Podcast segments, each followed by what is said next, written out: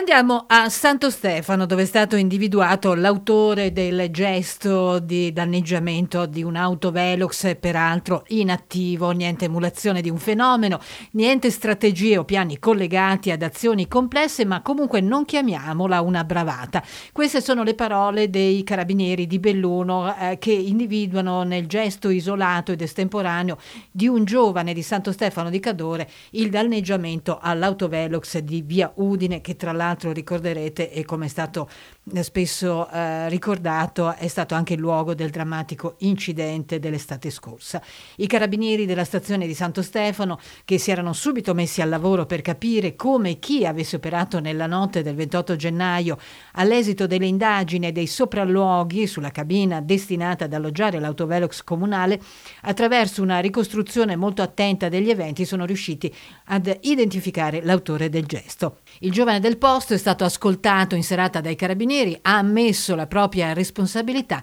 ed è stato quindi denunciato in stato di libertà all'autorità giudiziaria per danneggiamento. Quello che è successo e che ribadiscono i carabinieri sarebbe sbagliato definire una bravata, così come collegarlo a quel fenomeno che potrebbe generare emulazione, è stato affrontato con grande attenzione, queste sono le parole del eh, comandante provinciale dei carabinieri, proprio per la necessità di chiarire subito i contorni della vicenda. Chi pensa, e non è questo il caso di Santo Stefano, che distruggendo questi impianti eh, si fa giustizia sociale, non ricorda che l'analisi della incidentalità sul nostro territorio e gli esiti dei servizi che i carabinieri hanno svolto anche nell'estate scorsa in diverse zone montane per contrastare chi usa le nostre strade come un autodromo dimostra che far rispettare i limiti di velocità fuori e dentro i centri urbani è un'azione che salva la vita alle persone. E lo sanno bene quei tanti cittadini onesti della nostra provincia, conclude il comandante provinciale, che a fronte di queste azioni sconsiderate di danneggiamento